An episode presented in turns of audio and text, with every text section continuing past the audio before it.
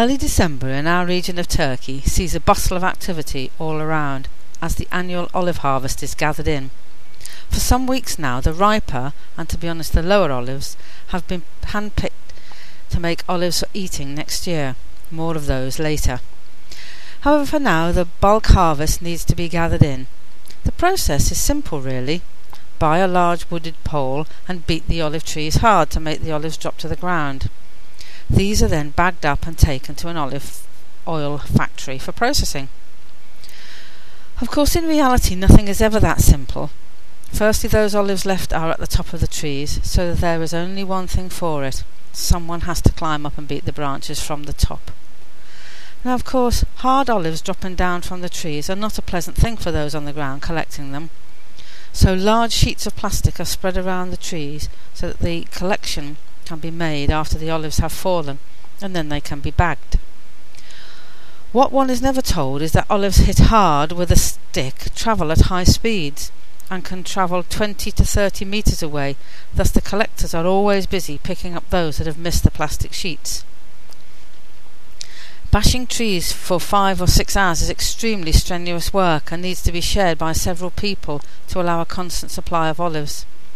In the fine weather we are enjoying at the moment, our friends managed to clear five trees in one day, which produced a crop of about 50 kilograms packed into three large sacks.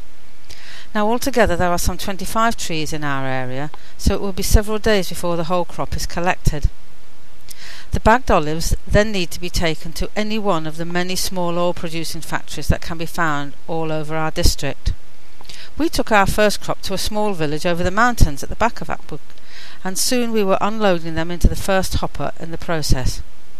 From this hopper, the olives travelled up a conveyor belt, through a blower shaker, to remove unwanted leaves and stalks, and then into a large washing tray which is gyrated to ensure the olives receive a good all over wash. From here they drop down a chute into a second hopper, where, when they are collected, they are lifted by an Archimedes screw to the top of the crushing machine. Once crushed, they pass into ovens.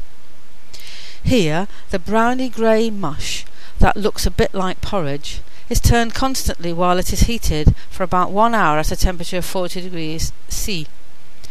After this, the whole mush is sent to another machine where it is centrifuged to separate out the oil from unwanted liquids and the remnants of the stones and skins. The oil and liquids move on to another cleaning machine while the unwanted solids are dispatched by another conveyor belt to the outside where it is piled up and sold off as fertilizer for the surrounding fields. The remaining liquids are cleaned using hot water and centrifugal force, so the edible oil finally is pumped out in the waiting cans that we had taken with us. Now, the first crop of olives proved to be of poor quality and did not produce as much oil as we had hoped. Even so, from the three sacks, around 50 kilograms, you remember, we finished up with 36 litres of extra virgin olive oil. The cost for the work of the factory was just 15 lira, or about six pounds. So we had the first crop of new olive oil, with much more to come over the next few days. On average, five trees should have produced around 50 litres of oil and cost about 25 lira to produce, which is about 10 pounds.